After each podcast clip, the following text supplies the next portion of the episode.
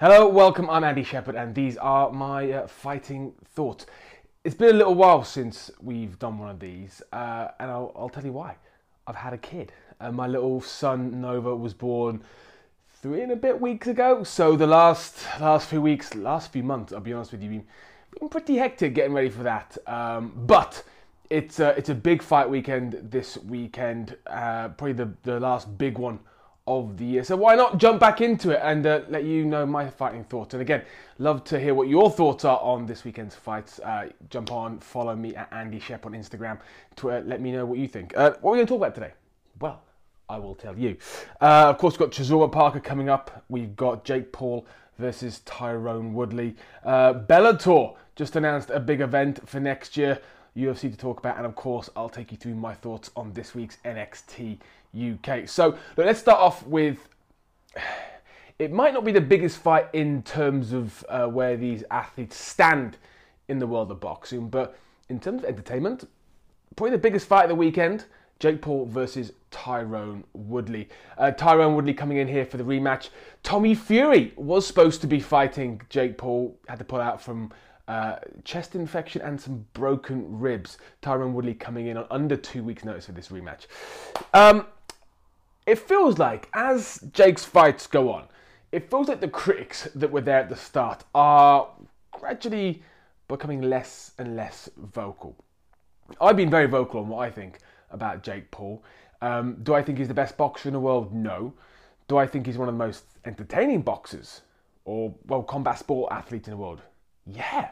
The guy's a master uh, at getting people intrigued in his fights. People are tuning in. Um, he spoke recently about saying he could be as big as Muhammad Ali. Big words. Um, got a lot of people talking about him, which is exactly what he wants. Is he going to be the in ring athlete that Ali was?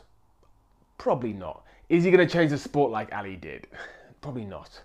But what he is doing, he's bringing a lot of eyes to the sport.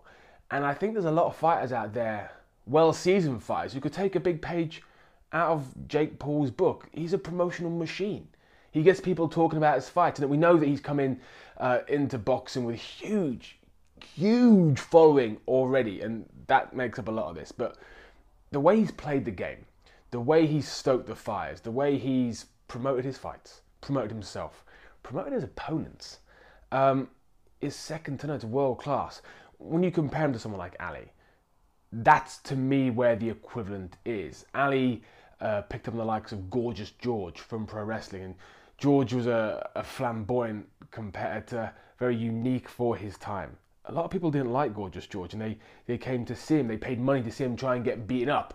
Ali saw that. Ali saw the um, how provocative Gorgeous George was, and, and he said he's used a lot of those methods in self promotion. And then you fast forward through combat sports, people like Conor McGregor, Floyd Mayweather, they've all used the same the same game plan to get people to tune in. Floyd Mayweather famously, famously said, doesn't care people tune in to see him get beat up or to see him win. It doesn't matter as long as he gets their money. In fact, he is the asshole a lot of the time in the build up to a fight because he, people want to see him get beaten up and therefore they're paying money. Jake Paul doing the same kind of thing, whether you love him or hate him. I don't know Jake Paul, never met him, but I've heard good things about him from people who have. And what he's doing behind the scenes in terms of giving back, um, in terms of charities, and also in terms of helping fighters with their pay, giving them a, a platform. I got to tip my hat to him. Um, and I think if people watch these fights, watch Jake Paul's fights, and and know that it's entertainment, then you can't go wrong. Is this the best example of boxing this weekend?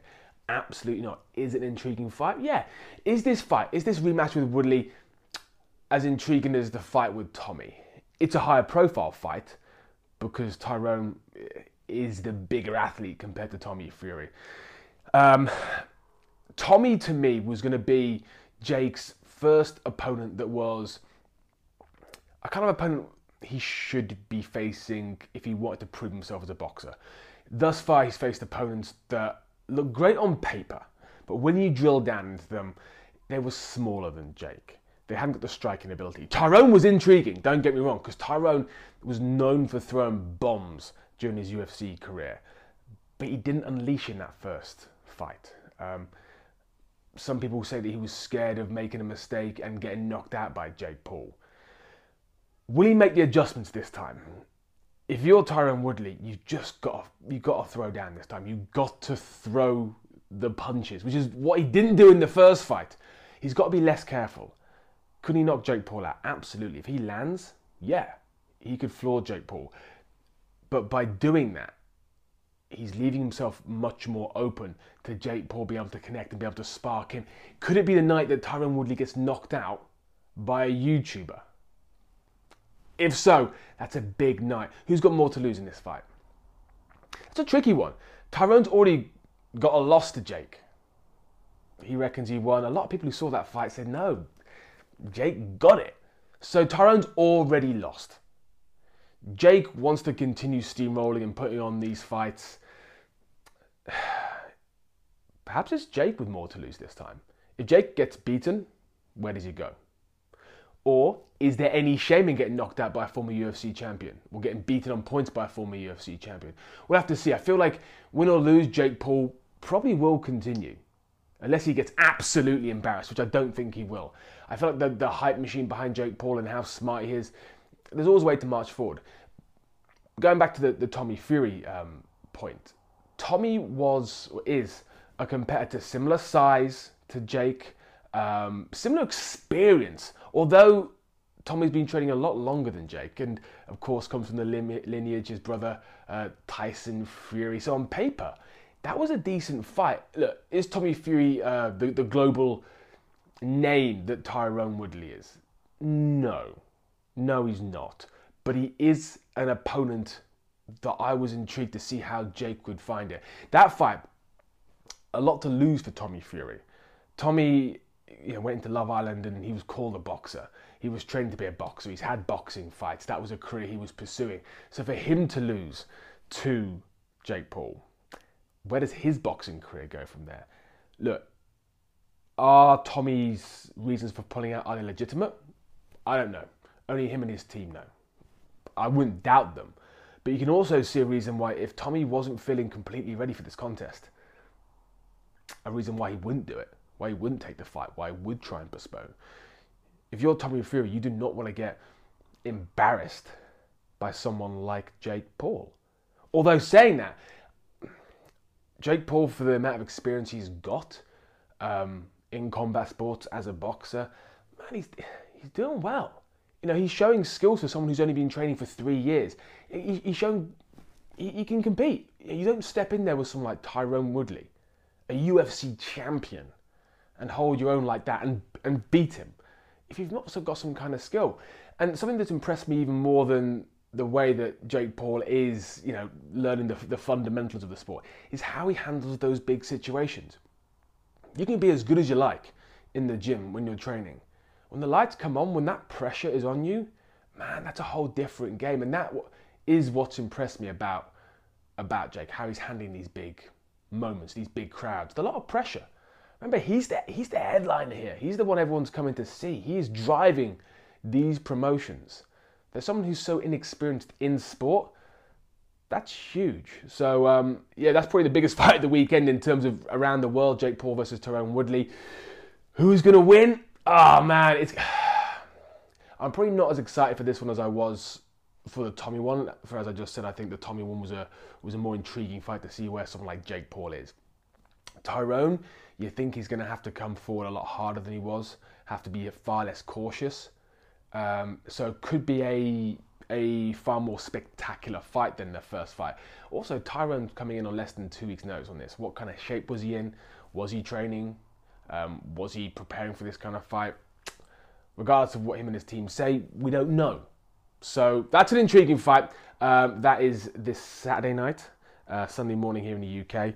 Uh, a fight that is happening though on Saturday night here in the UK: Derek Chisora versus Joseph Parker. Another rematch here.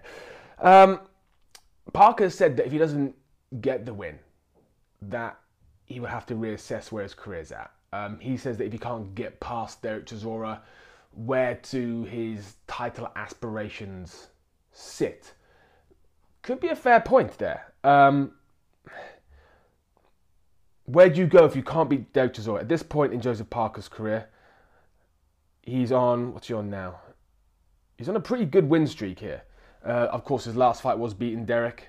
Um, last loss was to Dillian Whyte back in 2018. Since then, he's done pretty well. Um, but this is an opportunity for him to climb back into championship contention, at least into that championship picture. Flip around to Derek. Um, again, this is a chance for him to elevate himself and put himself back in the mix. A win here for either of these guys, and you can start talking about where do they fit into that title contention. And we all know in boxing there's a lot of politics. Um, there's a lot more that goes on than just who's beating who as to who gets the title opportunities. But what we do know about Del Boy is that regardless of what happens here, Tyson Fury has put him on his list. Tyson Fury said he would love his last fight to be against Del Boy. So that fight, you got to think, regardless of what happens this Saturday, is still in his future. But you got to think, you got to think that you'd love for Del Boy to challenge once again for a heavyweight title on his own merits to, to earn his way there. So, intriguing fight this weekend uh, Del Boy versus Joseph Parker. Announced earlier this week, Bellator will be returning to Dublin um, in February next year, February 25th. Uh, great card already shaping up there. Um, top of the card, you have got Gegard Mousasi versus Austin Vanderford. Vanderford with a great win over um, Fabian Edwards last time out. Um, but a, contest I'm looking forward to, uh, really just got announced a couple of days ago, is Gegard Mu- Gegard Mousasi, is uh, Kane Mousah versus Peter Queally. Uh, now, I was down at London for uh, the Bellator London show earlier this year, and the entire SSE arena in Wembley was chanting Kane Mousah's name. Um, a spectacular fight, someone who always comes forward. Didn't get the win that time, but he's the kind of athlete that shows you'll get opportunities, win or lose, because of how you fight. And he's got this great opportunity against someone who, um, in Bellator's last Dublin show, really put on a pedestal in Peter Queally, another guy who the fans really support. That, that for me, will be the people's main event. That for me is the one to get excited about. Also, it's not been announced. It's not been announced, but from what she's put out on Twitter, it sounds like the curse Leah McCourt may well be on that show. Um, Leah McCourt, she is ranked, I think she's ranked fourth now. Fourth now in the featherweight rankings, ninth pound for pound. Leah McCourt, a real uh, star for Bellator. Um, so that Dublin card shaping up very nicely. Great way to start the year over here. Um, UFC notes. UFC notes. Uh, it's been kind of rumoured the last couple of days that Dustin Poirier may well be facing Nate Diaz. Uh, had a little interaction on Twitter, um, and the only thing that Dustin says is going to get him excited right now after his recent loss is a fight against Nate. And Nate responded saying, "Hey, let's go. I'm ready right now." Uh, it sounds like that contest is in the works for January. So two strong starts to the year from uh, Bellator and the UFC. Uh, what I like about Bellator at the moment, and they've done this for the last few years, is the quality of card they bring over here in Europe. We know how strong their their base is over here, how strong their fan base is, and the fighters they've got. Um, really, really solid cards. So I'm going to be interested to see what the UFC bring um, come March. That card is um, looking like it's going to happen in London. But regardless, some great fights from both Bellator and UFC. Um, okay, we're to round up now with NXT UK uh, that went out last night. Um, A-Kid versus Nathan Frazer in that main event. Uh, find the number one contender for the Heritage Cup. And I, I called that match with Nigel McGuinness. And those are two athletes which really are um, a shining light of what NXT UK is all about. I was listening to Pete Dunne on After the Bell uh, with Vic Joseph and Corey Graves recently, and he shouted out A-Kid as a competitor who's come on in leaps and bounds since Dunn faced him um, several years ago on the on the Indies. Um, that he's a different competitor, um, a different person, very much more confident, um, and he's since we've returned after the pandemic, A-Kid has really flown the flag for this brand. We saw him win the, the Heritage Cup tournament, what he did with that. Um, and then Nathan Frazer, who's come onto the brand relatively recently, man, what that guy can do. Um, again, only a, a, few years into his career is something pretty special. So that clash we saw last night, um, those two guys going at it, man, the pace the pace those guys go at, um, that to me is what NXT UK is all about. If you've not seen it, check it out on it's on BT Sport uh, Friday night. It's on the WWE Network. If you're watching this in the States, it's on Peacock. those two really epitomise what it's all about. And they make me excited. They make me excited for what NXT UK is. Um, you know, when you see where superstars who started on that brand have gone, the likes of Rhea Ripley, Toni Storm, Grizzled Young Veterans, um, Doudrop doing her thing now, um, it really shows the, the caliber of, of, athlete that that brand has. So, you know, I'm excited for 2022 for both, for everyone on that brand, really. But A Kid and Nathan Frazer, the two uh, main eventers from last night. Wow, what a contest. Go out your way to see that one. We're going to do more of these next year. We're going to do more of these fighting thoughts. It's nice to connect with you guys. It's nice to give what I think about some of the, the fights coming up. We're going to drill down a bit deeper into summer new year. I've also got some um, some very special conversations um, coming in 2022 as well. So for now, enjoy the fights this weekend, uh, and I will see you all in 2022, as will this guy.